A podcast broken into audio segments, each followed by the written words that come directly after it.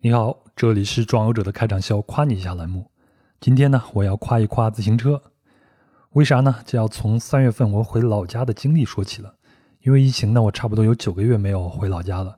回去以后呢，我就发现一个巨大的变化，就是从我家门口到我初中的那条路的路边，到处都停满了车。这在以前是没有的，不知道今年怎么了。那即便是市政部门新增加了路边的停车位。也提醒了，如果不按车位停车要传上网，但是你奈何不了车太多了，大家也是乱停。而在我的印象中呢，这条路并没有扩宽过，那停车位占的是行人道和自行车道。其实我这样说有点不准确，因为我住的那个老城呢，因为地形的限制变化很少，这条路从我印象起呢就没有严格规划过行人道和自行车道，往往就是自行车、汽车、行人混用的。但是在我的小时候呢，路上的汽车比较少。而且这条路呢，大概从九十年代中期就不再是主干道了，所以我们都是骑车上下学，家长也完全不用担心我们。但是这种情况呢，在现在，即便是像我老家这样的小城里边，也已经是历史了。因为现在的孩子们上学都要靠接送了，那家用汽车是越来越多，因为很便宜嘛。即便没有摩托车和电动车，总还是有的，因为谁都知道，让孩子单独骑车上下学是不安全的。但是呢，家长接送。聚集在门前这条路上，又会让交通状况极度的恶化。在我老家这样的小城呢，从东走到西，差不多三十分钟就够了。但是堵起车来也是让人很恼火的。另外呢，靠自行车通勤现在已经是很罕见的一件事了。特别有意思的一点是，我们这个老城里边似乎是有共享的电动自行车的，但是没有共享自行车。看起来呢，在小城市人的观念里边，自行车已经是很 low 的一件事情了，已经可以作为一个历史的垃圾丢进垃圾桶了。但是在自行车诞生之初呢，它可是一件非常高大上的新鲜玩意儿。那发明人呢，卡尔德莱斯还是一位男爵。最初自行车也只是流行在上流社会的小圈子里边，然后才更新换代，慢慢流行于全欧洲和全世界，顺便还推动了一下妇女解放运动。但是呢，在当代，自行车是如何被飞速发展的汽车给挤下公路的？那它该被抛弃吗？面对经济和环境的双重压力，自行车能够成为现代人走出？城市困境的方案之一吗？那这些问题呢，就是我最近在看的一本书，叫做《自行车的回归：一八一七到二零五零》。那这本书主要就是讨论这些问题的。那这本书的作者呢，是法国经济学家和城市规划学家弗雷德里克·赫兰。那在这本书里边呢，有这样一个记录：研究表明，当自行车的使用率降低时，骑行者发生事故的概率非但不能下降，甚至还会上升。反之呢，当骑自行车的人越来越多，那骑自行车发生事故的概率并不会随之上升，甚至还会下降。因此呢，减少自行车交通事故的要诀不在于限制它的使用，而在于大力倡导人们去使用。另外呢，在书里还有这样的一个故事：荷兰啊，也就是我们现在知道的自行车很发达的这个国家，那他们呢，早在1650年就已经达到了高度的城市化。那长久以来，荷兰人都保持着特有的建筑模式，就是低矮的房屋并肩相连，与街道处于同一平面。前庭呢是整个房屋不可分割的一部分。那现在我们去阿姆斯特丹还能看到这样的一些景象。那在居民看来呢，家门口的这块地方不属于街道，而是自家的小院。于是有了 “wonf” 这个词，它的字面意思呢就是居住庭院。那孩子们总在前庭跑来跑去，因此临街的窗户是不装窗帘的，以便于家长可以随时看到外面的孩子，照看孩子。那居民呢也有权在门口的人行道旁边种植花草作为点缀。一方面让自己的家看着更漂亮，也让整个城市看起来更宜居了。那读到这儿呢，我想这不就是我小时候的生活吗？邻里之间守护相望，小孩子们也可以在家门口的街上随便玩。那相比于现在的城市以及居民，那是属于宜居和温情的年代。在这我要说一下，你可别以为我这只是怀旧心态而强行赞美。你想想啊，生活在我们现在的大城市，一出门就是高速路、高架和快速干线。那整个城市被汽车优先的道路给切割开来了，对自行车和行人都非常的不友好。另外呢，网购和大型购物中心，一个在摧毁植根于社区的小商业，一个拉长了交通成本，那逼迫大家必须选汽车的这一边。那城市越来越大，路越修越多，但交通呢是越来越差，本应该属于社区的烟火气和邻里之间的友谊也越来越远去了。那回到荷兰的居住庭院这个传统。荷兰当然也遇到了因为汽车的发展和城市规划的问题而导致的堵车问题。那他们是怎么解决呢？一九六八年的时候呢，一个毕业没多久的年轻规划师叫乔斯特瓦尔，在征得当地居民的同意后呢，在代尔福特的一个街区搞的一个实验。那主要的内容呢，就是恢复居住庭院的传统。它的手段只有两条，第一条呢，就是只有本街区的居民的车才可以进入这个街区；第二呢，是进入街区后的汽车要降低速度到十五公里每小时。那这个实验的结果呢，很成功，重现了居住庭院的传统。那这样的公共空间呢，在荷兰迅速推广，欧洲的其他国家也开始效仿了。主要措施就是汽车下了快速干道，进入到了人口密集区以后。车速呢要降到一定的程度，来保证骑车人和行人的安全。另外呢，车速慢也不会让交通更堵，反而是城市诸多社区对骑自行车和行人变得更加友好了。那大家开车出行的欲望就越来越少了嘛。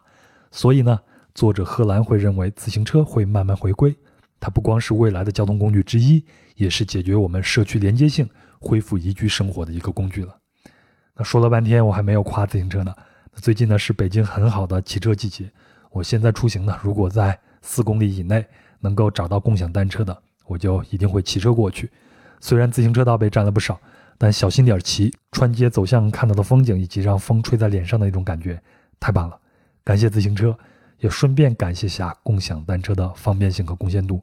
即便共享单车会带来这样那样的路政的一些问题，但是呢，这是使用人的错，而不是自行车的错。你说对吧？好了，这就是本期的夸你一下。接下来我们将进入到今天的壮游者节目。壮游者是一档独立播客，很需要您的支持。您可以通过微信公众号文章下方的赞赏码进行赞助，也可以通过支付宝账号壮游者幺六 .com，也就是壮游者的拼音全拼加上幺六 .com 来进行转账赞助。谢谢你，让我们有机会一起前行。您准备好了吗？我们出发了。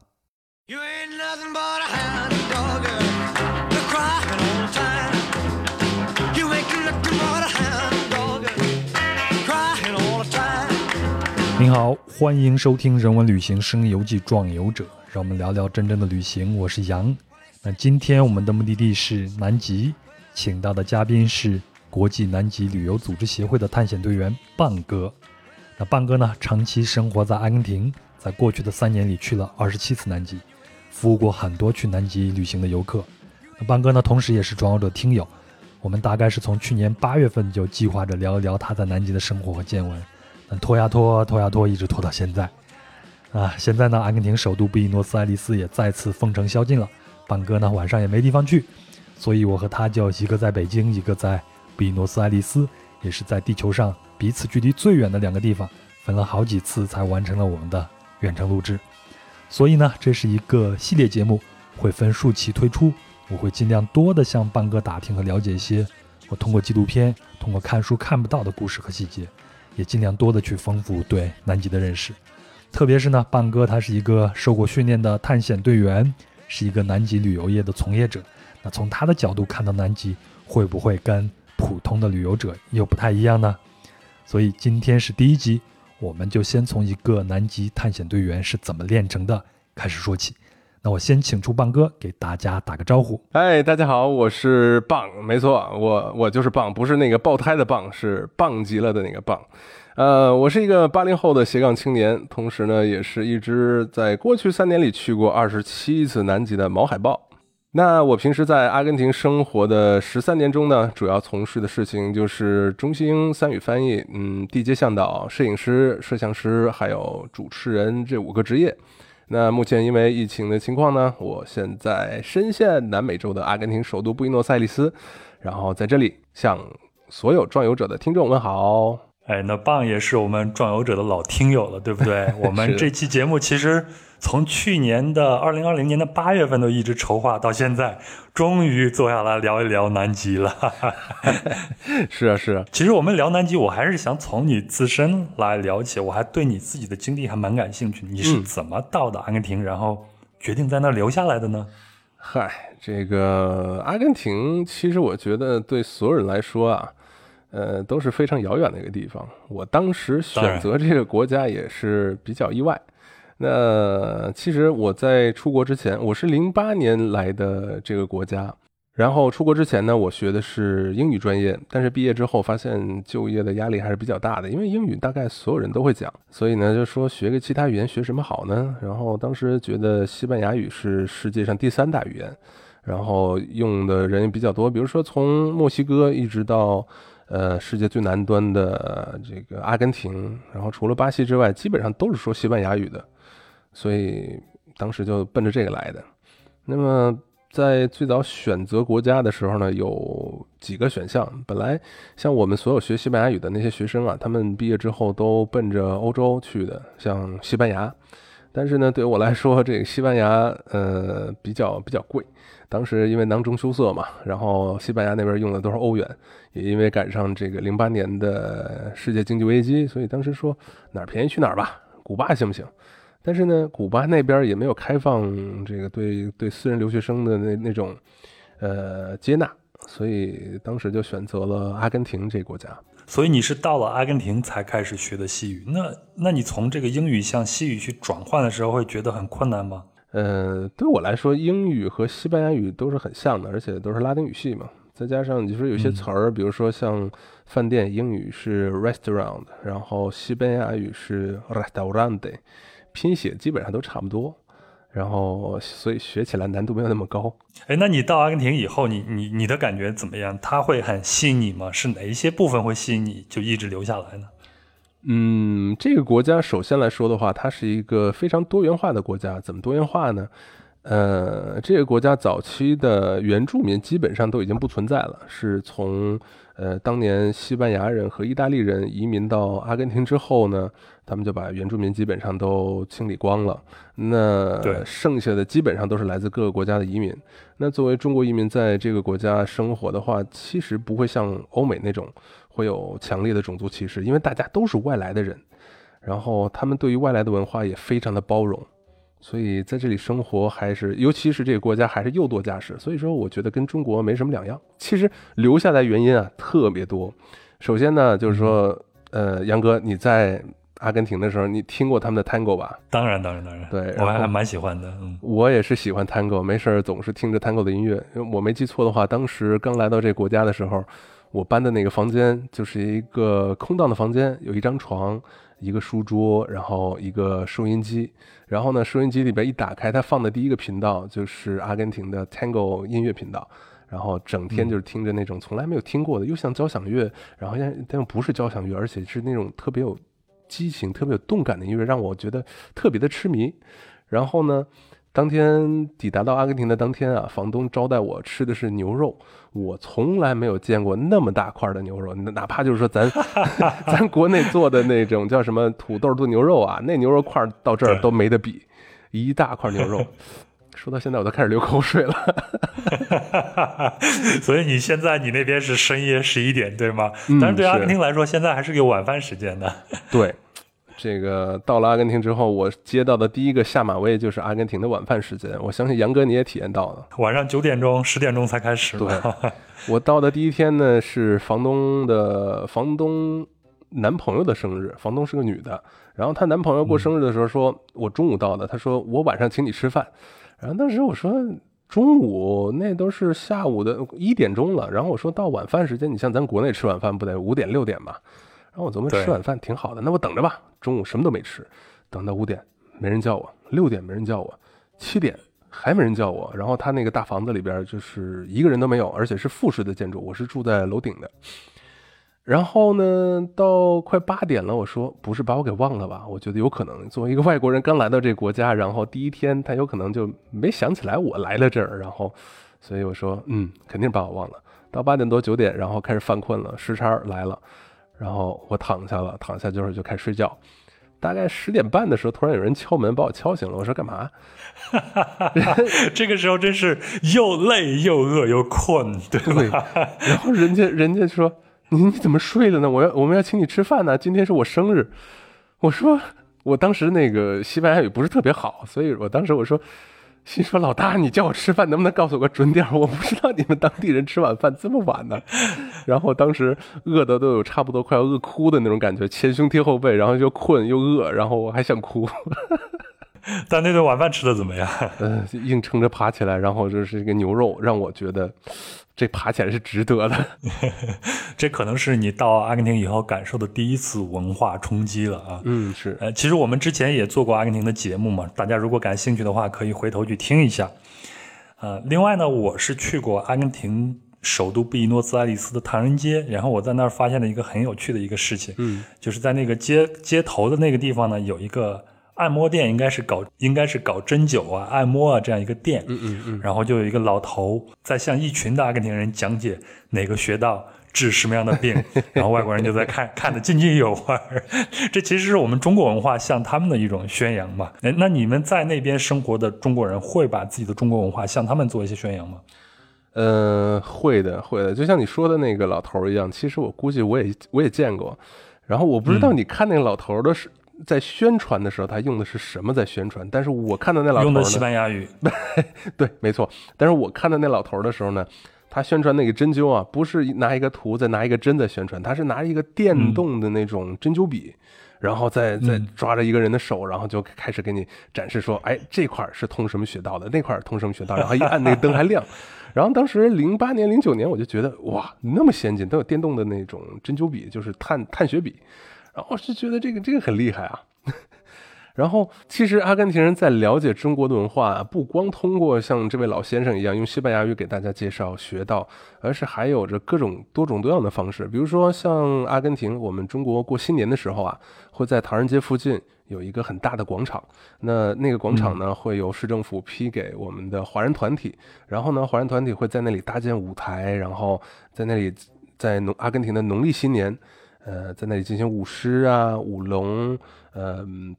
打太极、表演武术、民族舞、民族乐曲等等等等这些东西都有，然后像我也是其中之一吧，算是呃宣传中国文化，因为在。呃，这种活动当中呢，我会去客串主持人，所以你就是阿根廷春晚的朱军这样的一个人物，是不是？天哪，不敢当，不敢当。但是我们主持大概有四五个人，然后呢，有一个在阿根廷生活很久的华人，然后呢，他是台柱，然后像我们这些呢是串场，然后通过用西班牙语将中国的文化呀。中国的那些传统的故事啊，然后节目的名字啊，等等等等，去介绍给大家。然后我没记错的话，我最后一次是二零一六年在那里主席主持过最最后一次春晚。然后之前是一五一四年连续三年。嗯，你会感觉阿根廷人对这些文化感兴趣吗？或者说他们感兴趣的点主要集中在哪里呢？嗯，其实啊，我觉得我们展示最多的还是中国的传统文化，然后现代文化，比如说，呃，像阿根廷人能接受得了的，就是说。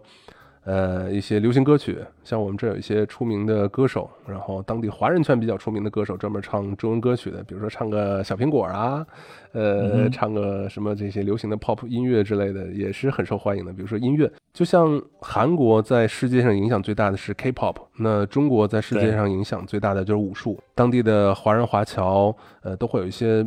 传统的武术团体，那么这些武术团体也都会来到庙会上，然后向阿根廷人展示我们中国最传统的这些精髓。哎，那我觉得中国的传统文化在海外展示最强烈的应该是我们的中餐吧。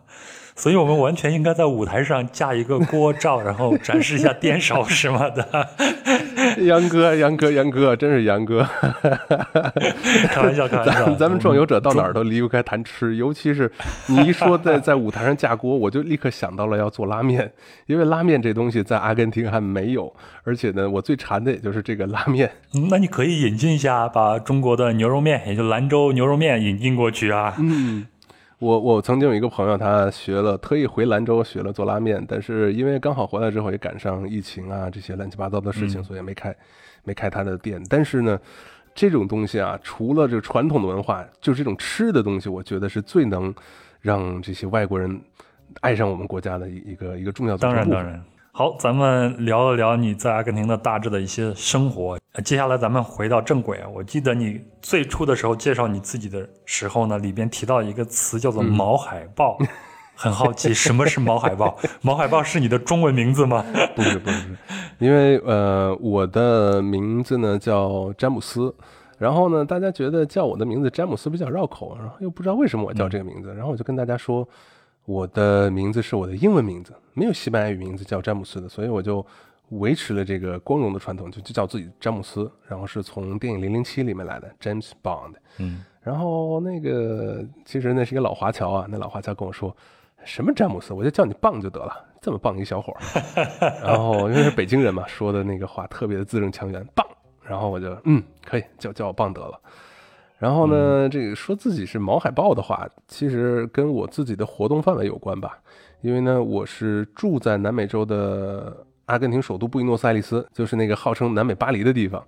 然后外加我的另外一份工作呢，是做极地探险队员，所以平时活动的范围就像毛海豹一样，主要是在南美洲，嗯，亚南极区和南极半岛附近。然后我的身高一米八四。然后再穿上深色的防寒服，在南极大岸边岸岸边上一戳啊，活脱脱的一个就是看地盘的毛海豹，所以我就 我就说自己是毛海豹。海海豹我是见过，但是毛海豹它是一个什么样子呢？我因为我没有去过南极嘛，所以没有一个直观的概念。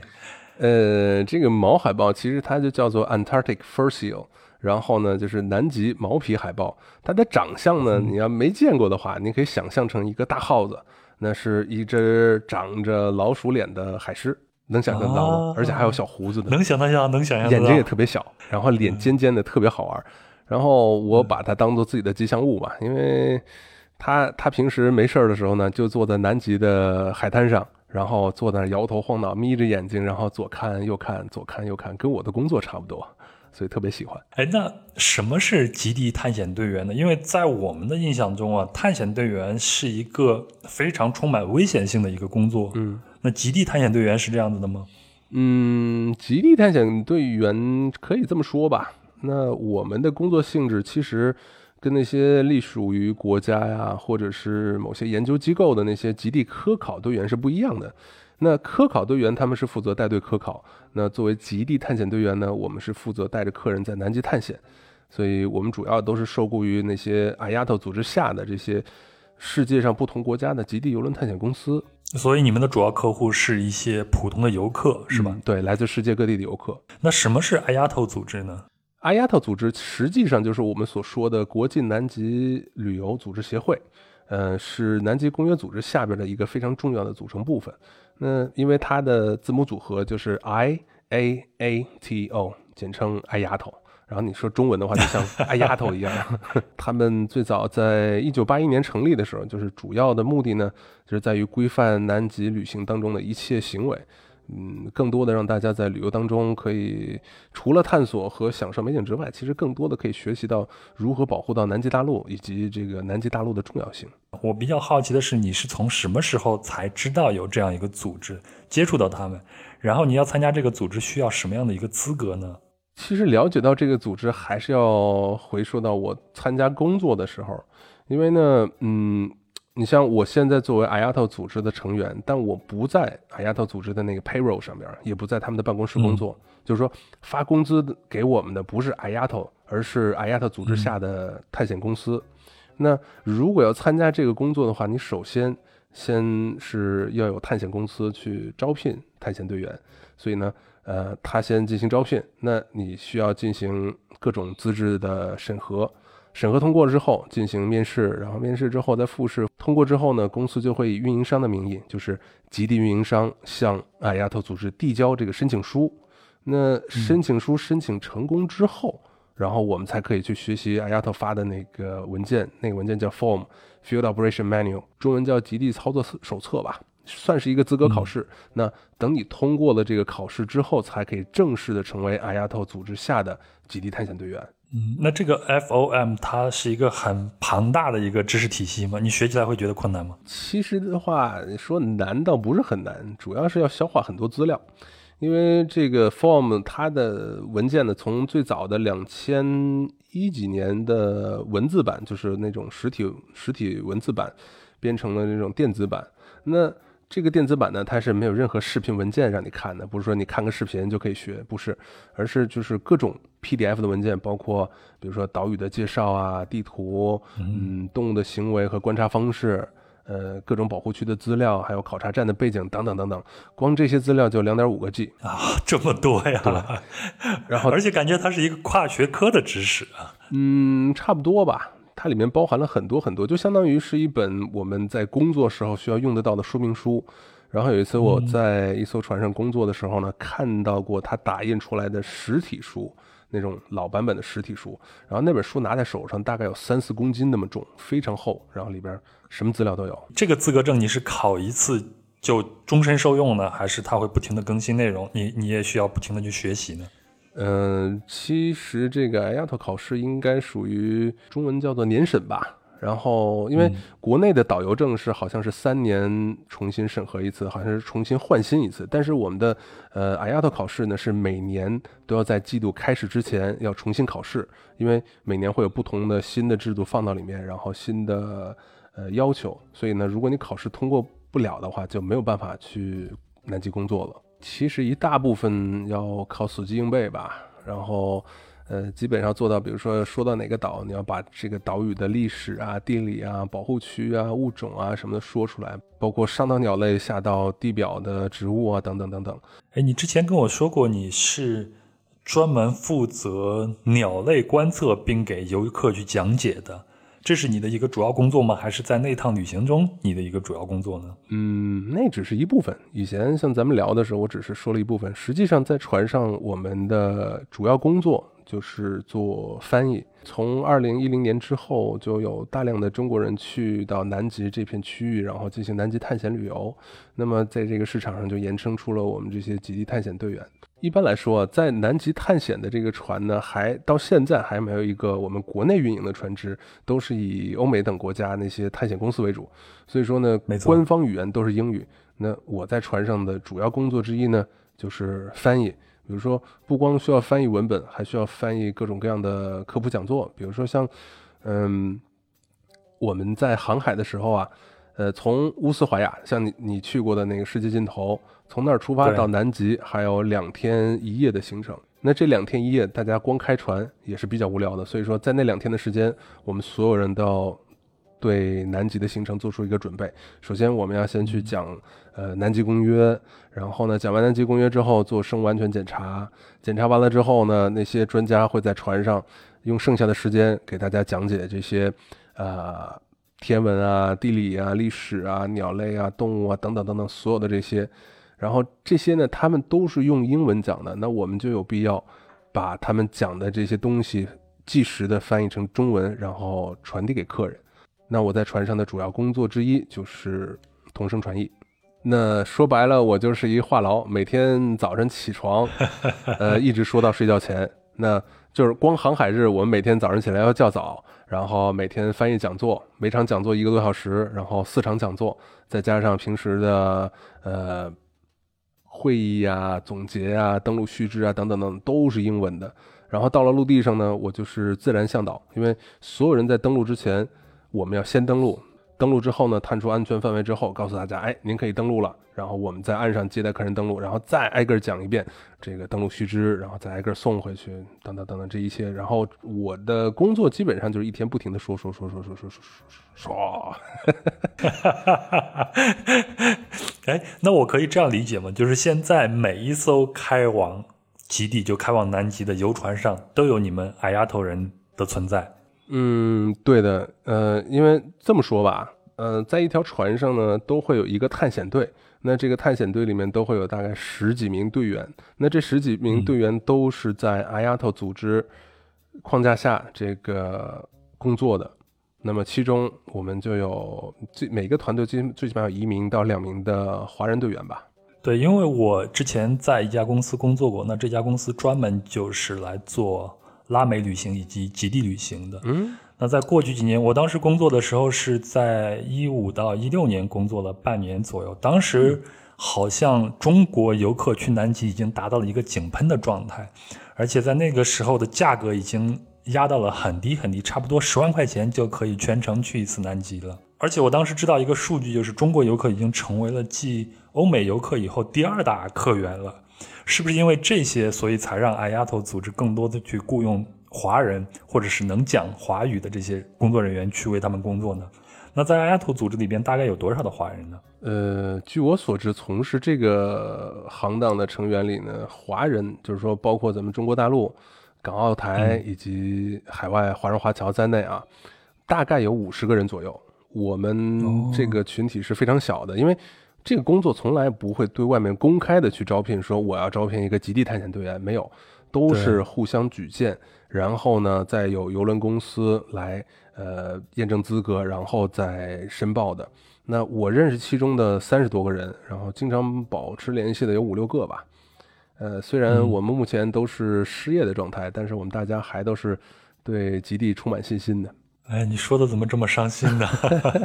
一点都不伤心，不伤心，因为我们的这个竞争不是特别大。为什么呢？如果你按照咱全中国十四亿人口来算的话，那么就相当于两千八百万人当中才有一个人在从事这种职业。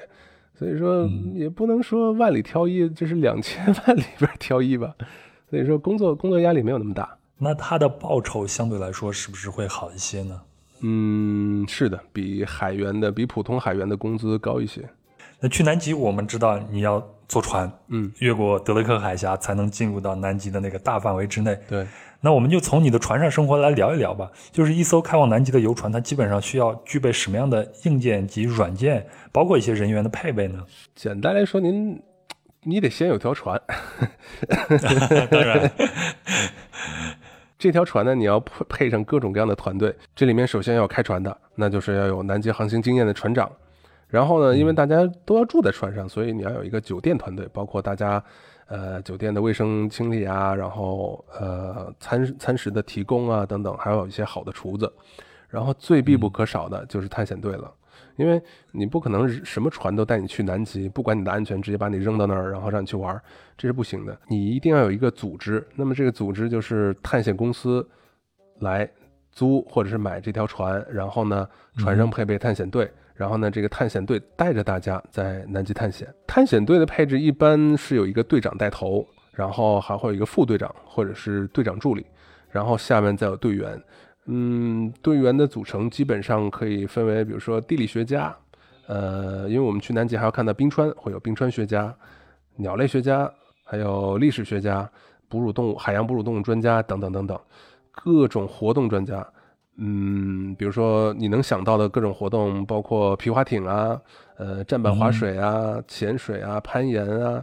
甚至还要再丰富一点，还有就是船上配备直直升飞机的话，还有直升飞机驾驶员、机械师等等等等的，就是这么一一堆人都是探险队的工作人员。你说刚才你们在船上需要有一个好的一个酒店团队，包括。做各种好吃的这个厨师，我觉得这点很重要。嗯，因为据我所知，因为我为这样的机构工作过嘛，很多中国的游客，因为很多是偏中老年人，嗯嗯，所以他们吃不惯西餐，所以上船就会要求喝点粥啊，配点咸菜啊什么的。而且据说现在开往南极的专门为中国人服务的这些游船，或甚至是不是专门为中国人服务的这些游船，上面都会配点粥啊啥的，符合中国人胃口的东西。呃，就这么跟你说吧，我最后一个工作是在二零二零年年初疫情开始前的最后一个航次，是给一家澳大利亚公司工作。那么这家澳大利亚公司呢，他们出了一条新船，这条新船上所配备的人员就有中国人。那因为最早开始进行人员配比的时候，然后他们问过很多人的意见，然后我觉得。就是说，对于我们中国市场有帮助的意见，我就提了不少。其中最重要的一条就是说，我觉得吧，工作的时候一定要有多一点的中国人在场。毕竟就是说，现在去南极，中国人的客户是占比这么多的情况下，那你一定要有讲中文的人员配备在船上来向大家提供这服务。然后，于是那家公司就找了呃一个吧台的酒保。然后一个客房服务，然后两个餐厅的工作人员，这都是中国人。不然的话，为什么呢？我的工作会特别多，因为从翻译讲座到小到什么呢？就是说大家去要个辣椒酱，因为他不会讲英文，只能来问我 说：“棒，你来帮我去要个辣椒酱吧。”我坐那一吃饭，棒，能给我要点醋吗？这种这种小事是很常见、很常见的。所以说，当一个船上配备了中文的。呃，酒店工作人员之后，我们的工作压力也会小了很多，然后客户体验也会更爽。而且呢，他们曾经还找了这个邮轮公司酒店酒店部门的呃大厨，就是他们整个船队的大厨，然后亲自上到船上来，专门给这些中国人来做呃菜单的调整，包括呃你像早餐有稀饭，还有各种各样的咸菜，甚至他们船上还有一个韩国籍的船员，呃专门做那个韩国泡菜。在早上给我们大家吃，然后早上其实啊，我跟你说什么最爽，在南极醒过来，然后早上看着冰天雪地，喝这一碗白粥，上面还有榨菜，那不是榨菜，是有着这个辣白菜点缀的，那是最爽的。一个很好的一个视角，可以去体验南极。对，然后说到吃，尤其是他们请了大厨之后啊，呃，他们的主厨还开始做什么？像炒面啊，各种各样的炒面，这个炒炒鸡呀、炒牛啊、虾仁儿啊，或者放在一块炒啊，各种各样的炒面，甚至呢还单独开过那种小灶，比如说大家都是你像点那种中午吃自助餐嘛。然后呢，它旁边会有单独一个小灶，说你要想吃炒面的话，单独给你炒一份。哇，你不知道那感觉多爽，我感觉就像到了家一样。好，那我们刚才聊了一下，作为一个南极探险队员，你要有知识的储备，甚至是胃口上的储备。那你在体力上是不是也需要一些专门的训练呢？毕竟你是一个长途的一个旅行，而且你要做那么多的服务。嗯，其实这个工作对体力要求并不是太多，因为我个人觉得呀，吃饱了就没问题。怎么说呢？因为在南极每天活动，我们差不多需要背很多的呃应急物资，包括单兵医疗包啊，呃一些安全设备啊，嗯，还有用铝合金管子做成的旗子，那种安全旗，我们要沿沿着我们活动的线路一根一根的插到目的地，然后再一根一根抬回来。然后，嗯，你把这个体力消耗完了之后，有船上那么多好吃的。来补充，那你平均每天消耗两千三百到五千多卡路里的那个能量，然后靠着这些美食补充完了之后，就没有什么问题了。你像在我们这行业里边，就我所知的哈，据我所知的啊，有大概五六十岁的那种极地的历史学家在工作，他们的工作每天就是开着船带着客人去登岛，然后呢，到了岛上，如果他们没有体力去陪着客人去徒步的话呢？嗯，他们就可以在沙滩上看着橡皮艇，或者坐在沙滩上好好的休息。然后在航海的时候，就是说没有登陆活动的时候呢，给大家讲一些历史故事什么的。所以说，只要你有体力，什么工作都能干。那你晕船吧？一说这个话题，咱俩就得笑，是吧？我我如果如果没听到你之前节目的那个听众。他可能不知道咱为什么笑，但是呢，我觉得咱这笑应该是英雄所见略同的笑，因为我晕船跟你一样晕船。我我记得你我也晕，我晕的厉害。我记得在你的节目里面有有那个采访，就是呃申健有一有一个嘉宾叫申健，他去南极的那期里边，我清楚的记到你在那个节目简简介里边把自己介绍成一个。一出海就晕的小可怜，是完全没错。我不知道为什么你这么说自己。晕船的时候你是完全没有尊严可言的。我记得最深的一次是在坦桑尼亚，嗯，从达雷斯萨拉姆，然后坐船到对面的。桑吉巴尔岛一共就三个小时的海船，而且那个船很大，又吐又晕，然后我就把着卫生间出不来。即便是出了卫生间，我马上就往甲板上一躺。那个时候，即便有人就是抢劫我都无所谓啊，我完全无所谓，就躺倒放平了，随便你了。我只要让我不晕，只要让我舒服一会儿就可以了。一出海就晕的小可怜，我我我跟你差不多啊。我我为什么就是说跟你有共鸣呢？因为在在做这个工作的时候，他呃怎么说呢？我在面试的时候，人家问 James 你晕船吗？呃，我说我不晕。我为什么说我不晕呢？因为我是拿自己坐渡轮的经验来考量自己坐船晕不晕的。那你想知道渡轮那么大那么稳，而且它的吨位应该是比那些普通的游轮还稍微多一些，毕竟你还要载货嘛。所以我就是以当时自己从山东坐船去大连的那个渡轮来说的。哎，我说我不晕船。那人家说那好，没有见过大海浪。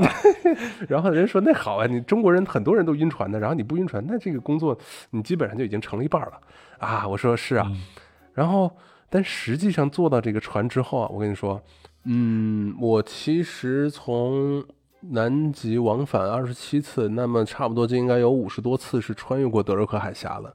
那在说晕船的这个方面，我是最有经验的。呃，说出来让我高兴高兴。首先让人高兴的第一件事就是说啊，你不管你坐什么样的船都会晕，为什么呢？因为你从陆地上再踏到那个开放水域之后，你会不适应的，一下子都会不适应。就像我作为作为从事这种工作的从业人员来讲，那我上船第一天和第二天，如果不吃一片晕船药的话，我估计是熬不过来。呃，所以你们也要吃晕船药是吧？对，就连有些时候连探险队长也要吃晕船药，真的，这我就是行业内幕。我跟你说，行业内幕就是说，你探险队长来领导大家去南极探险的，那过这德瑞克海峡的时候也会晕。那怎么晕呢？其实还不一样。我跟你说哈，在南极探险游轮的这个行业当中，有各种各样的船，比如说有奢华的五星级游轮，有那种普通的嗯游轮改装的极地游轮，还有那种最简单的，就是说住宿条件最简单、最最简朴吧，这词儿我觉得应该是比较保守的，最简朴的那种科考船，呃，我都坐过。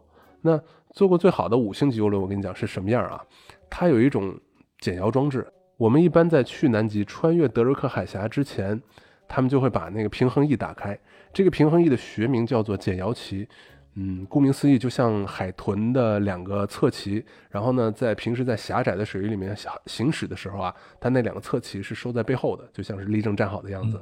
那到开放水域了，遇到大风大浪的时候呢，它那个减摇鳍就会伸开。嗯，我没记错的话呢，那条船上的减摇旗是有两个劳斯莱斯，呃，发动机带的，而且呢，它那减摇旗的那个助力装置也是劳斯莱斯的，那牌子就是劳斯莱斯的。然后呢，它伸开大概应该有五米长，三米宽。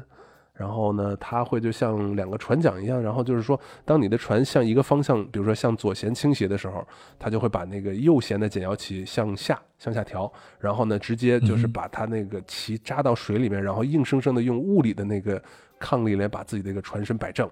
我先插一下，你说的这个旗是鱼背上的。那样一个旗是吗？而不是旗帜的旗。对，是简呃鱼旗的旗，不是旗子的旗啊。明白明白，嗯，你继续。然后呢，嗯，再再说说最简单的科考船，因为科考船有些船它是需要行驶到一些非常狭窄的水域来停靠啊，来操作，所以说呢，它的船的外围是没有办法去装这种减摇旗的，就像鱼旗、海豚的侧鳍一样。所以呢，他们采用的稳定系统呢是采用船内的压舱水稳定。呃，打比方就是说，船在向左舷倾斜的时候，然后你瞬间通过很多的管道向你的右舷注入大量的水，然后用这个水自身的重量把这个船给压到一个平衡的状态。然后那船在向右倾斜的时候呢，它那个压舱水会被那种超大功率的马达迅速压向左舱左舷，然后呢，就是在。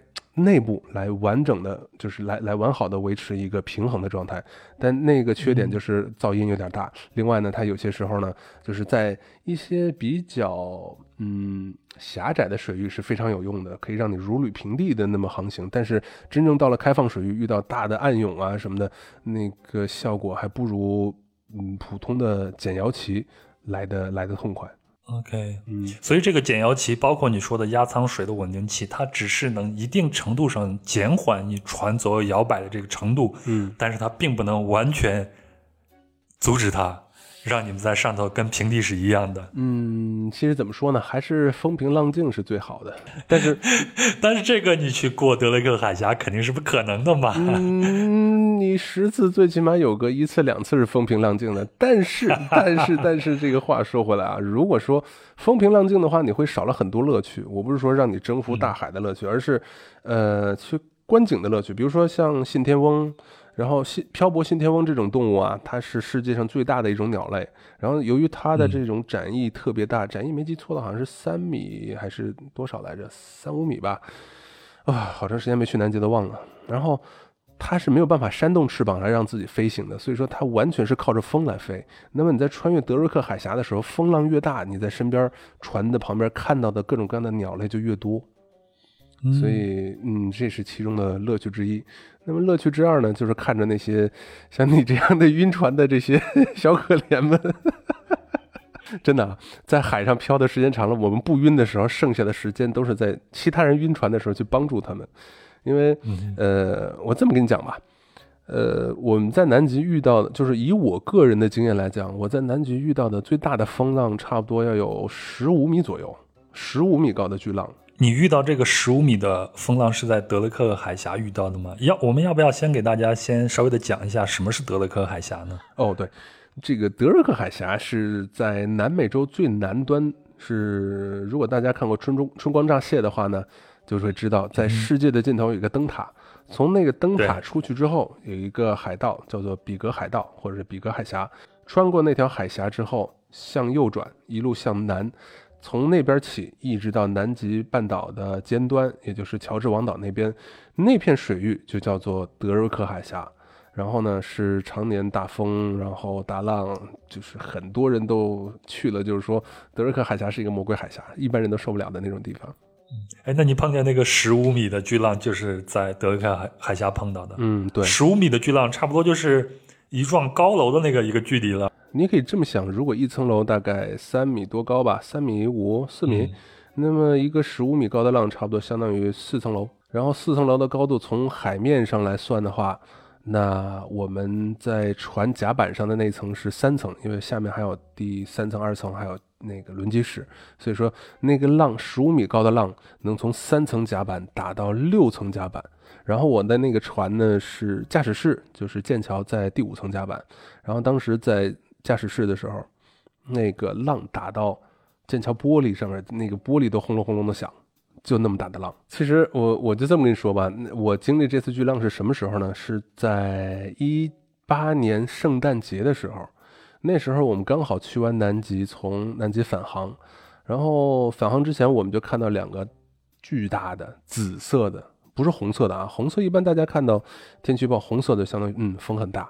但紫色的就相当于风非常大，都不适合于航行。所以说呢，那天返航我们要一定提早大概呃半天的时间返航，是为什么呢？就是为了从两个低气压带中间穿过去。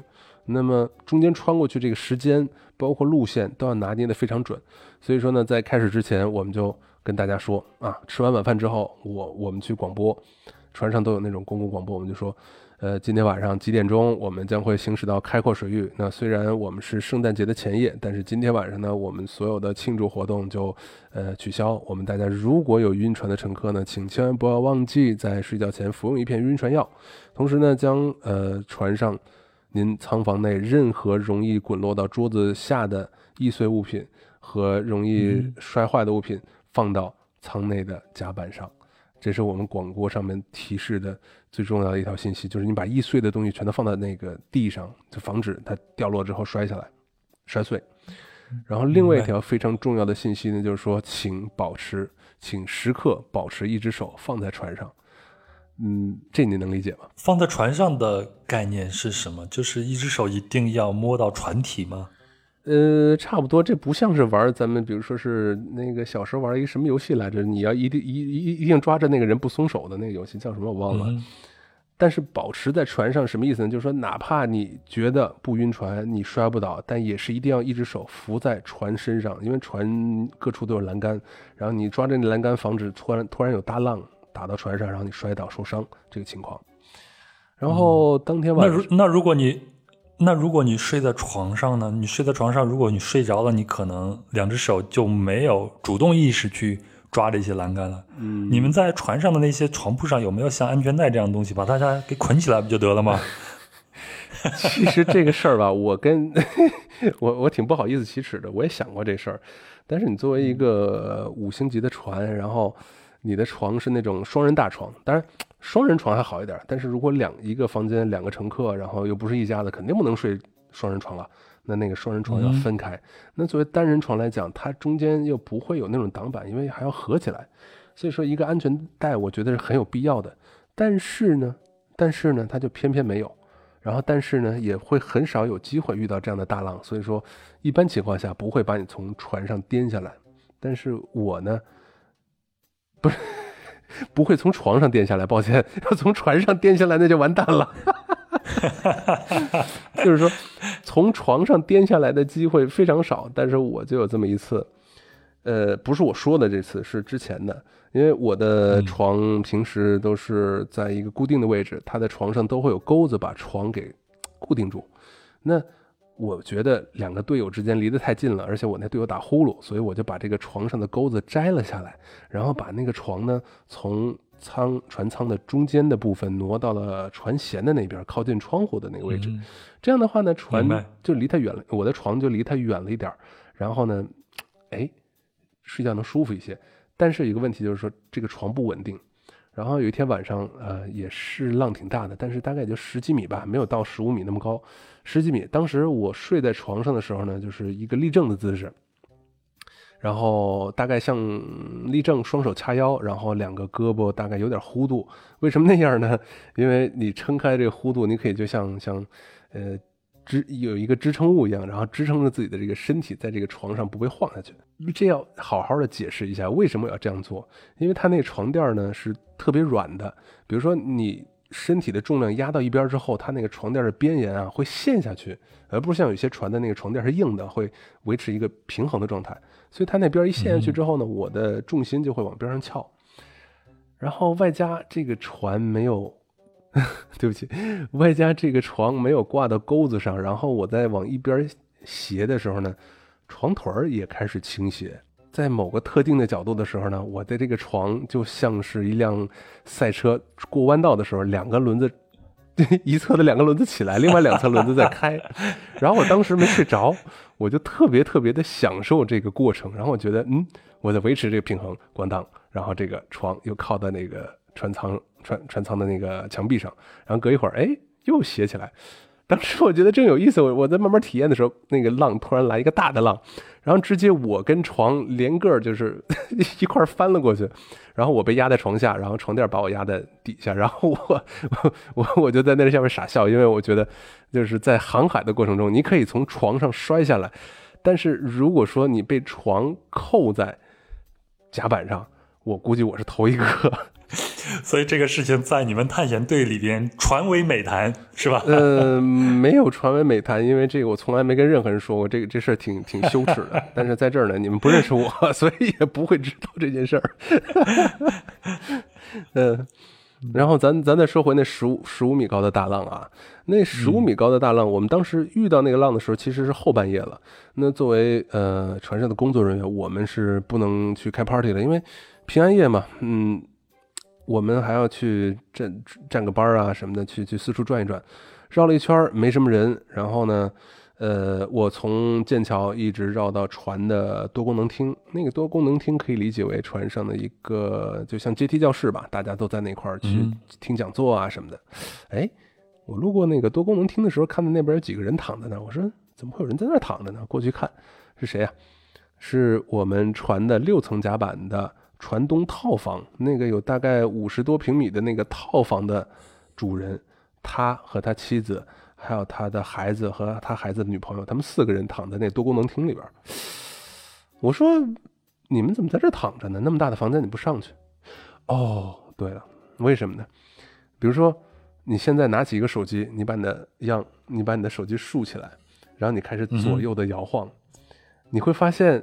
摇晃最厉害的地方是越高的地方，那他们在六层甲板是受不了这十五米高巨浪的摇晃，然后他们就降低自己的高度，然后跑到了多功能厅那里边睡觉，因为他们晃的根本睡不着。但是，是不是你买的这个仓房越高，也就是你的等级越高，你看到的风景当然是在风平浪静的情况下，你看到的风景会更好一些呢？是的，风景非常好。但是呢，在德洛克海峡，我们一视同仁，还是最低的地方睡得最舒服。嗯，所以世界果然是公平的啊！遇见浪的时候，你有钱人你也得下来睡。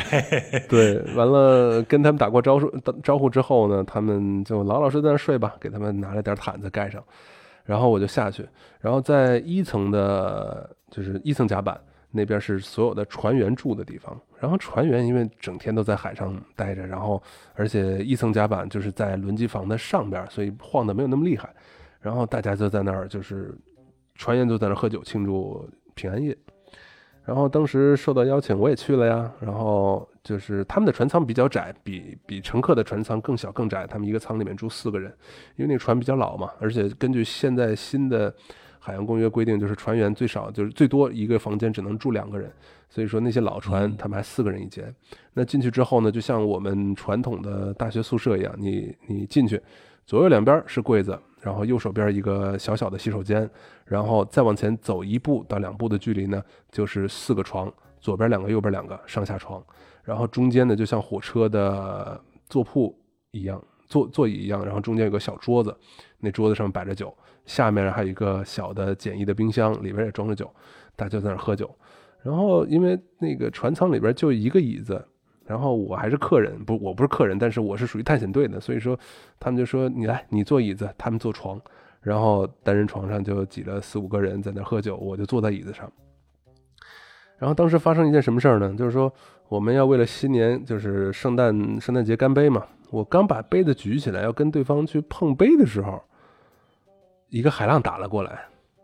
杨哥，你能想象到一个海浪打打了打了过来之后，我我我会发生一件什么事情吗？我想象不到，那个时候我一定在甲板上躺着的。嗨，甲板上躺着不说，一个海浪打过来，而且我们又是在海平面那个那个距离，然后按理说晃的幅度应该小了很多，但是呢，对，有一个细节就是说，船员的那个船舱里面所有的东西都很简陋的，他们那个椅子是塑料的沙滩椅。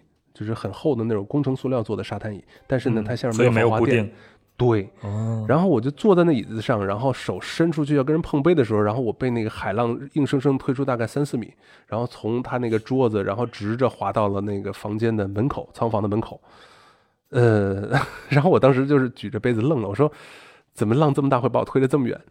然后我刚要站起来去把那个椅子推回去的时候，他说你别动，把脚抬起来。然后哦。我当时我就下意识的就就听了，然后我就觉得很奇怪，为什么要坐在椅子上把脚抬起来呢？然后那下一个浪回来的时候，我又又被那个浪推回到桌子那边，然后就是直接那个手举着杯子跟那个那个杯子碰碰到一块儿，开始干杯。呃，如果你要看过那个电影一九零零，那个叫《海上钢琴师》（Nineteen Hundred），海上钢琴师，他的那个桥段就是在海上弹钢琴，带着那个胖子记者在那个。船上弹钢琴那个桥段很逼真，为什么？对对对。当你把那钢琴的刹车松了之后，那个钢琴可以撞破简单的那种仓房，然后在很多地方滑。如果所以说，那那个桥段，然后让我这么一经历，我觉得真的很真的很棒。然后像我们在底舱生活的人呢，都会把呃我们的舷窗叫做底舱洗衣机。其实呢，就是说坐在底舱里边，看向那个圆圆的舷窗外边。然后那个海浪打到舷窗上之后呢，它由于那个舷窗是圆的，然后它海浪会在里边卷一圈儿。那么卷一圈的时候，然后就像是你坐在家里面看着那种滚筒式的洗衣机的那个窗户一样，然后，那海浪卷还会带点泡沫，对，还带着泡沫。哎，那我顺便问一下，那如果要去南极旅行的话，到底是买高一点的，还是买低一点的，还是无所谓，就根据你自己的经济情况来决定的？嗯，这个以我的经验来说啊，我坐过五条不同的船。然后以我的经验来说，你买位置还是按你个人的喜好。如果你想要有阳台的，你就买个有阳台的。然后你说为了风浪小，你买个底舱的，然后平时你还一直跑在外面，其实很很不方便。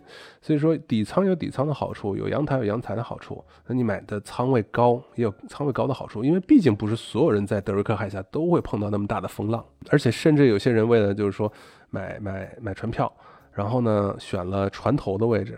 那有些时候过德尔克海峡的时候呢，船头的舷窗会用铁板铁板封住，这是为了防止海浪在打到船头的时候把玻璃敲碎。那所以在过德尔克海峡的时候，你是没有窗户的，直到过了之后才会窗户会会被打开。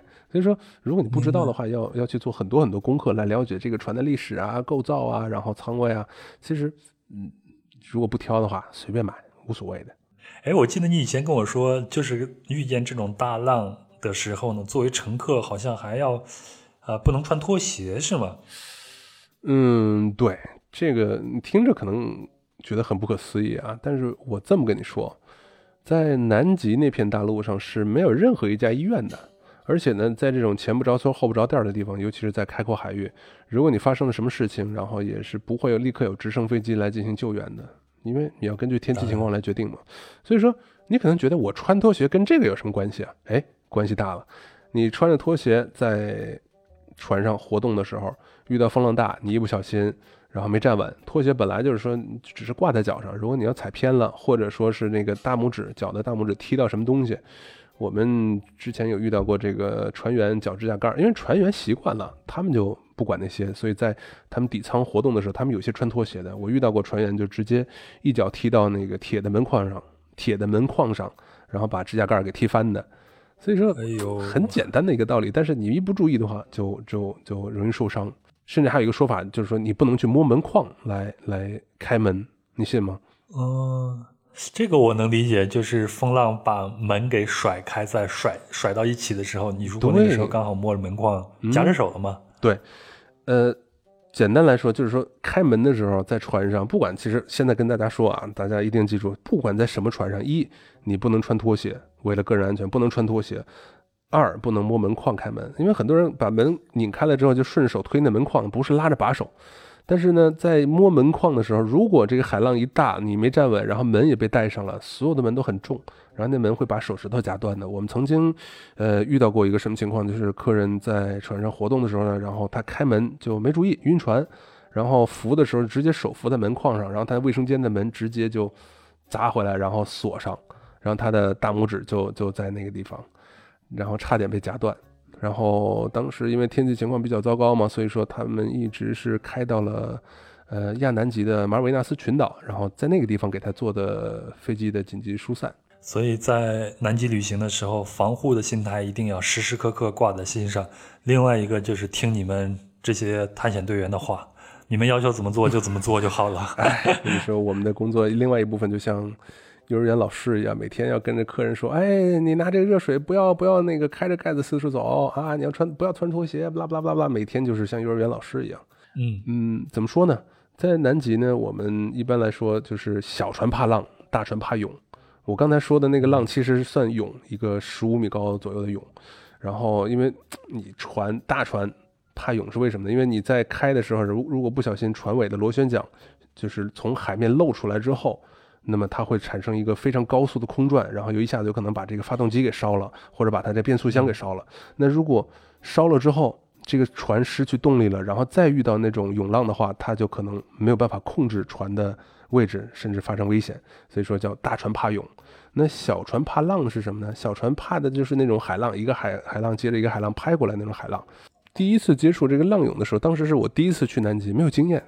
然后天气特别好，当时我们是在一个没记错的话，那个叫做特里尼提岛上北下南左西西南角的那个叫做斯波特岛的一个火山群岛。然后呢，那边呢是我们在进行冲锋舟巡游的一个非常非常好玩的地方。那边就是呃有种各种各样的火山岩形成的这个岛群，然后岛群中间呢有像隧道一样的地方可以把冲锋艇开进去，然后还有各种各样的浮冰。然后在进行冲锋舟巡游的时候呢，我们就不是我们，就是我第一次遇到了那种涌浪，什么样呢？就是打比方，你你在一片开阔的水域，然后呢，你可以慢慢的感觉到你自己的所做的这个冲锋艇突然一下子升高了大概五米到六米的这个高度，嗯，一层楼多高。然后呢，你会看到你自己的面前的这个水域啊，形成了一个向下的下坡。如果你要玩冲浪的话，估计不会害怕，还还会开心的。但是你在冲锋顶上，然后冲锋顶上坐的人，然后突然的，就大家就是做了一个下坡的这么一个一个一个动作，然后马上又一个大的上坡，然后船又上去了，然后再下来，旁边的景色是没有什么变化的，只有浮冰。然后你跟那个浮冰同时一下子升高了五六米的这个海拔，然后会觉得很奇怪。然后你面前的这个空间一下子就变成一个向下的下坡，然后下坡下下降了五六米。然后你会觉得自己好像是在一个大怪物的肚皮上，然后这个怪物在不断的呼吸，然后它一呼，然后一吸的这个这个时候呢，你就在它的肚子上，你不知道它什么时候会会翻个身，然后你就会葬身大海。那时候那种恐惧的感觉，然后让我就感觉整个人汗毛倒竖。然后当时呢，我们是在那片水域看鲸鱼。然后我甚至是以为这个海浪是鲸鱼在船下边游过带出来的海浪，因为鲸鱼的那个体重很重，然后体型也很大。我当时下意识以为，我那时候还没见过鲸鱼，然后当时下意识以为是一艘一条鲸鱼游过去了。所以那次过了之后，然后问了他们其他人，家说没什么，你以后会经常遇到这种情况的。然后后来习惯了，也觉得就没什么了。可能但是第一次去的人会非常非常害怕，或者是有一种敬畏的感觉吧。刚才你提到海上还有浮冰嘛？我我看过一个资料说，好像在呃南极啊，就是在这种海湾里边，连浮冰，特别是一些大的浮冰，都可以拥有自己的名字的。这是一件很幸运的事情。作为一大块浮冰，然后有自己的名字。呃，就是在去年二零二零年的十一月份，有这么一个很大的新闻，就是说有一个世界上最大的冰山啊，然后它呢就是从嗯南极半岛一直在飘向南乔治亚岛。然后呢，这个冰山它的大小呢，跟整个南乔治亚岛的大小差不多，甚至呢，如果撞上这个南乔治亚岛的话呢，会对当地的呃野生动物造成非常严重的威胁。然后这个冰山的名字叫做 A 六八 A，这名字很顺啊，A 六八 A。所以每一个浮冰都是大一点的浮冰都是有自己的编号的。嗯，冰山从冰架上脱落了之后呢，嗯，它飘在大海上，然后它本身的那个质地非常非常硬，然后它体积又特别大，然后它也没有固定的航向，所以基本上是跟着洋流来来运动的。那如果它在飘动的时候撞上了船，比如说你像在一九一几年啊，那个泰坦尼克号，它就是撞到了冰山之后才沉的。那它对海上作业造成危险的时候呢，就会会被那个国际冰巡逻队来监测，就是有专门这么一个组织，专门是监测南大洋和北大洋的这种海冰动向的。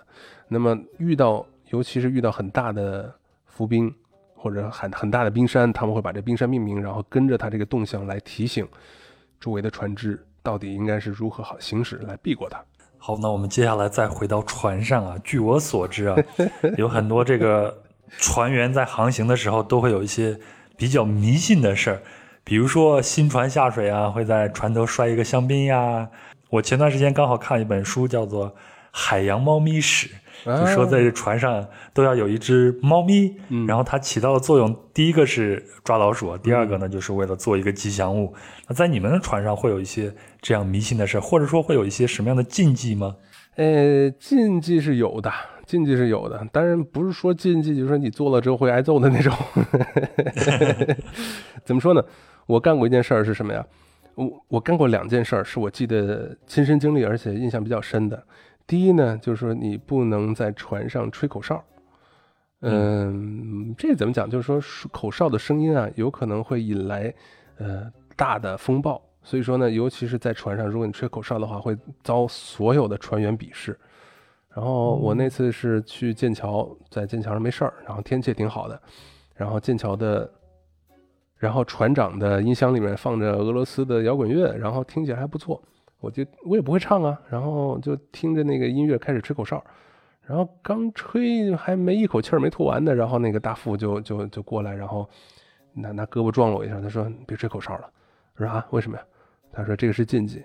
呃，千万不要在船上吹口哨。然后当时不懂，后来找船员，哎，问了一下，人说，哎，吹口哨千万不能吹，一吹了，如果来风了，那那就赖你，因为你把风引来了。嗯，还有另外一个就是不能背对大海，因为，呃，我就吃过这亏，怎么吃的呢？当时我也还是在剑桥，嗯，因为在剑桥的左右两侧有这种观测台，然后你可以在那里面更好的看到鲸鱼。呃，看到海上的一些动物什么的。然后当时我在剑桥的这个观望台上，在跟客人讲东西的时候，风和日丽，然后风也挺小的，然后海浪也挺小的，然后什么征兆都没有的情况下，我背对着大海跟客人在讲这个信天翁怎么怎么样，那个鲸鱼怎么怎么样，然后看客人脸上表情突然一变，就是那种好像什么东西要砸过来一样。然后当时我我下意识的一转身，然后你知道我看到什么吗？一堵水墙向我砸了过来，又来大浪了，这 又来大浪了。这是因为在船在切浪的时候，它那个角度没切好。别看它风和日丽的，有大太阳，但是呢，切浪切不好的时候，那个船船的船头砸到浪上，那个浪溅起来的那个水花直接溅到剑桥的那个高度，然后我刚好在剑桥侧面嘛，所有的水花全都砸到我和那个客人身上了。如果说我当时要面对着大海去跟他讲这些东西的话呢，如那我看到或者说在这个浪起来之前，我就可以把他和我一块儿就是带到一个干燥的地方，不会被水打湿。嗯，然后那天整个人浑身上下全都湿了，就是因为那个浪。你真正的有没有遇到过一些事故发生在你身上，或者你看到的呢？嗯，要是说事故的话，我想一想，嗯，我身上的也有，别人的也有。嗯，最危险的来说呢，就是我自己被压在一条船下边呃，但是我现在说出来，我还是想笑。你可以，你可以说我傻？你可以说我傻，但是我确实想笑，因为就是说，很多人就是说被自行车撞、被摩托车撞、被汽车撞，对，呃，坦克撞可能没有那么、那么、那么、那么高的几率，但是被冲锋艇一条冲锋艇撞倒，然后被压到下边，这个几率应该挺低的。然后这种事情呢，我就遇到过。呃，怎么说呢？我们在南极除了用游轮把我们大家送到南极半岛附近之外呢，我们去登陆的时候还要去做一些小的橡皮艇。那么一条橡皮艇大概就是说，就像电影里边特种部队啊，抢滩登陆的时候坐坐那种橡皮艇，一个艇上大概可以坐十个人左右。然后那种橡皮艇是一种重型的橡皮艇，大概艇上自重就是带着马达的自重有七百五十公斤左右吧。然后你再加个驾驶员，你就再凑个一百公斤。呃，你别说我凑的多啊，我自己的体重就九十五、九十六，穿上防寒的衣服、设备什么的，怎么着一百公斤吧。所以说七百五加上一百就八百五十公斤。然后那个船可以核载二十名乘客，但是呢，为了安全考量，我们一般只装十到十一名乘客。所以说呢，当时那条船上是呃有一个驾驶员，再加上十名乘客，就十一个人。呃，八百五十一点八吨左右。差不多一点八吨左右的一个船，然后我觉得跟一辆车的重量差不多吧。然后呢，他们在登陆的时候，我作为呃在岸边接待他们的安全讲讲解，然后我第一件事先要把那个船拉住。他在靠岸的时候，如果你不拉住的话，他那个船会退回到海里面。那我在拉住这条船的同时呢，我就要去开始做讲解，告诉大家这是什么岛，那是什么岛，然后我们在这活动到几点几点钟。我当时呢，就是由于工作的惯性，然后已经就是说所有船，已经是所有的这些船次，大概已经十几艘船了，大家都已经上岸去玩了。最后一艘船，他们出来的比较晚，那我一看那船上最后一艘船了，我也没有让同伴去去帮我去拽那个船，毕竟天气还是不错的嘛。然后那船过来的时候呢，我从船的正中间，就是正对着船头的方向，我去接那条船，结果呢。呃，那个船在熄火的时候，呃，速度没有降低太多。然后那个驾驶员呢，在熄火的时候，因为已经运送了好多次，在熄火的时候，他在看旁边的风景。然后熄火的时候慢了一点，后边有浪推了一点。然后我在接那个船的时候呢，本来我可以是被那个船，就是借着船的惯性把船向岸上拉。但结果呢，我在向岸上拉的时候，我脚下脚后跟那个地方有一个大的礁石。然后平时是在沙地里边的，但是当时一不小心脚后跟卡在那个地方了，然后我直接就向后倒下，就直接就相当于被那个冲锋艇撞倒，因为我没有没有退路了嘛。倒下之后，那个冲锋艇就沿着我的小腿一直往上，大概冲到我胸口脖子下面的位置，就是我一抬头能看见天空，不是不用抬头了，我就躺在水里面，然后能看到一半天空，一半黑色的橡皮艇的那个艇身。然后我就直直的被压到那个那个沙地的下面，就压出一个人形的坑，压压出了一个人形的坑来。然后当时呢，我被压倒的瞬间啊，我下意识的把两个脚外八字的向外撇，因为如果你不撇的话，然后整个那个脚后跟的肌腱就完全就会就会被压断了。然后因为还好那个沙滩比较软，如果是石滩的话，我估计就完蛋了。然后沙滩压出个人形的坑，然后旁边那个。怎么着？那个旁边队员都看傻了，说这人被 就用郭德用那个郭德纲的笑笑话来说，就压傻子了，压傻小子了。然后他旁边人看看愣了，然后说赶紧把他那个拽回来。然后那个驾驶员赶紧把那个冲锋艇的马达打开，向后倒船，然后旁边两个人推。然后我从我我就跟傻小子一样，我从那个艇下边站起来之后，我还傻笑着拍着身上的水，我说我没事，我还挺好的。然后活动活动腿，活动活动胳膊，我说没事，挺好的，竖个大拇指。然后船上坐的那些人都看愣了，你知道吗？那上面的人全都是，呃，因为最后一艘船是叫做摄影冲锋舟，他们是坐着那条船是在周围的海域逛了一圈，然后再回来的。然后他们所有人身上都带着摄像机啊、照相机啊什么的，然后再加上又是欧美那边的人，体格都特别大。那种人就是那那那种情况下，就我被压在船下，他们以为完了，这人完蛋了，这人完蛋了。然后我站起来傻笑的时候，他们就说：“这人是不是撞傻了？” 你们的冲锋舟是不是还碰到过一次冰川的崩塌呢？哦，那个冰川的崩塌其实是很难预料的。嗯，按照正常来说呢，我们在驾驶冲锋舟的时候啊，要与冰川保持一个适当的安全距离。那那个安全距离一般都是以冰山的或者是冰川的高度，然后乘以二来算。比如说这个冰川高一百米，那你就要离它保持最少最少两百米以上的距离。这样的话呢，如果那个冰山倒下或者冰川倒下的话呢，它在砸你的时候，你会有时间来做出反应。那么我们在工作的时候，有些时候会，呃，风平浪静啊，天气又好啊，然后我们有些时候会。凑近了去看一下这个冰川啊，或者冰山上面的这种野生动物，比如说有些时候冰山上会站着很多的企鹅，然后呢，冰川的上边，冰川和冰山是不一样的啊。冰山是浮在水面上的一个独立个体，那个叫做冰山。然后冰川呢，是以那种海岸啊，或者是以海冰为依托的那种冰川，比海冰更大一些的那种，那叫冰川。然后呢，一般冰川的附近会有一些南极海燕啊，会有一些各种各样的鸟类在上面活动。然后冰冰山上会有企鹅。那么我们去看。嗯，我我这两种情况都遇到过。有些时候冰山突然自己在，呃，水里面发生自转，自己转了一个圈儿，然后上面的企鹅全都跑到水里，然后呢，那个在周围的人呢会被冰山带起来那个海浪给冲一身水，这是安全前提下啊，还还会被冲一身水。那如果是遇到冰川的话，它冰川如果突然崩塌下来，它那个水砸出来的水浪大概是很大的一个海浪，会产生一个很小的海啸。所以说，在你没有足够安全距离的情况下，你很有可能会被，呃，冰川砸下来的这个海啸给给冲翻。然后，我们我们就同事就是在呃冰川的附近被被被那种小海啸给冲翻的。但是基本上没什么事儿，因为我们作为专业人员，就是说。嗯，包括应急啊，包括紧急院处理啊什么的，都做得蛮好的。还好没有客人，因为如果一下子十几个人被冲冲散的话，那就很糟糕了。但就目前来说的话，我们还没有遇到过，就是整个的南极旅游当中还没有这样的事件。所以基本上来说，在南极旅游有你们这些专业的探险队员来陪伴和指导的话，在南极旅行是一件非常安全的事情，可以这样说吗？嗯，是。你要跟专业的，你要选择专业的人员，然后在一起进行活动，才是最安全的。当然，即便是专业人员，他也解决不了你晕船的这个问题。记得去南极旅行的时候 带上晕船药。这这个以前是需要带的，现在基本上所有的船都会免费提供晕船药，因为毕竟没多少钱。在顾客体验的角度来讲，基本上你不用带晕船药了，除非除非除非除非你自己觉得晕船药不好使，那你一定要自己去准备晕船贴啊，或者什么什么按摩穴位的那个东西啊。其实完全都是心理作用。嗯，心理调节的没有问题了，怎么怎么都也不会晕船的。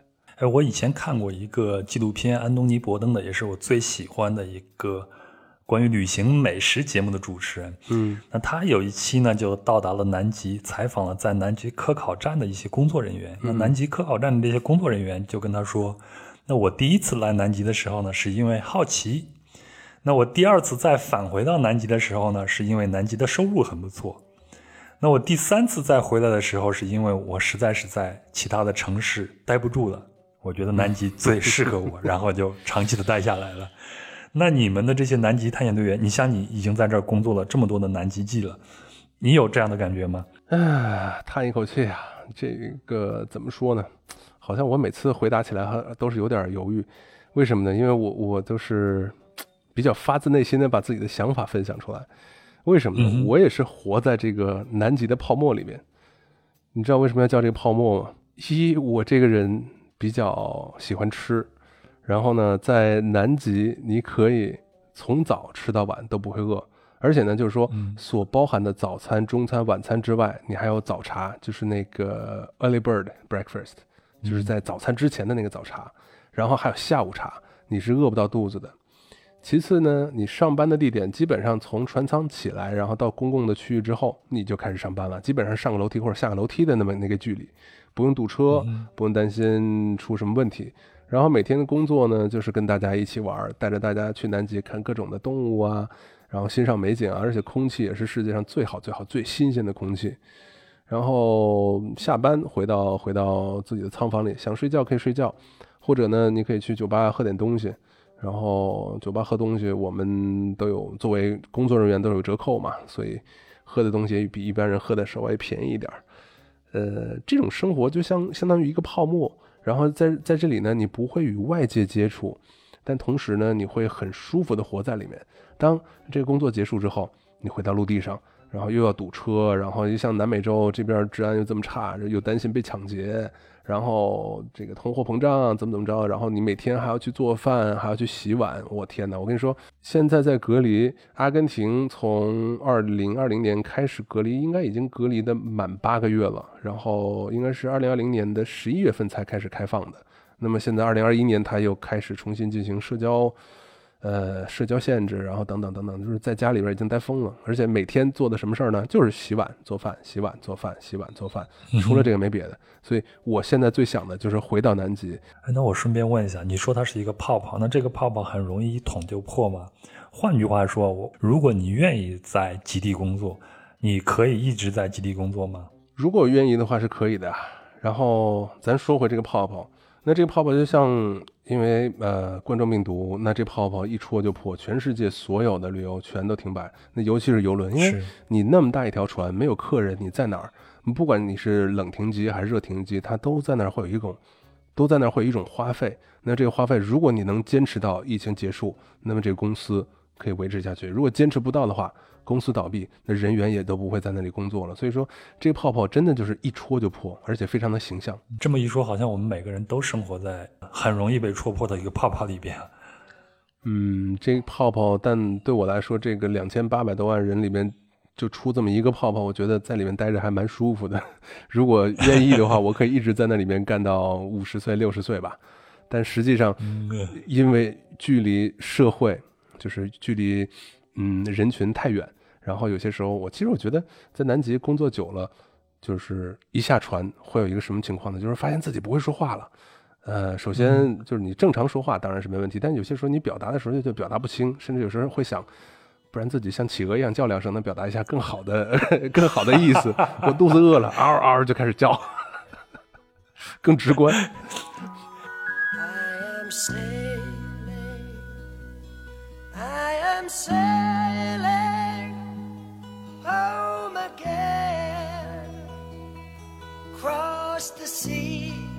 好了，以上就是本期的内容了，也是南极系列的第一期。在下期节目里呢，我们要聊聊在南极大陆上露营是一种什么体验，为什么要给自己挖一个坟呢？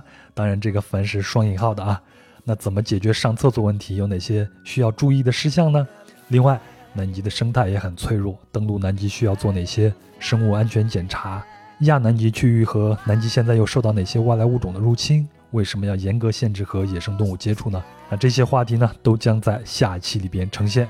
那下期的节目会在五月十号星期一准时推出，欢迎大家收听。好了，再次感谢棒哥的精彩分享，也感谢您的陪伴。如果您喜欢本期的节目，请您分享给身边的朋友，让他们也知道壮游者的存在。也欢迎您在评论区里边给我留言。如果您想和主播和一些嘉宾直接交流，请微信添加“壮游者二零一八”，也就是“壮游者”的拼音全拼加上二零一八，那他呢会将您拉进群里边。另外，本期半哥提到的相关的细节图片都会在公众号“壮游者”里边呈现，请微信搜索并关注“壮游者”就可以了。好了，这是五一节前的最后一期节目了，马上大家都要放假休息了。那我相信有些朋友是原地不动，有些人是一定要出去玩一下的。不管在哪儿，希望您能够在壮游者的陪伴下开开心心的玩。我们下期见。